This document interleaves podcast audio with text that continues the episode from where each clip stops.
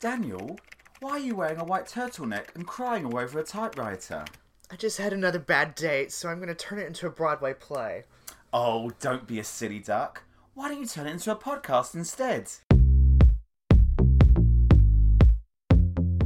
But what else can we talk about? Aside from your dumpster fire of a love life, why we can discuss theatre, books, art, How about fashion, history, film? maybe food, LGBTQ issues, and anything that comes up on social media.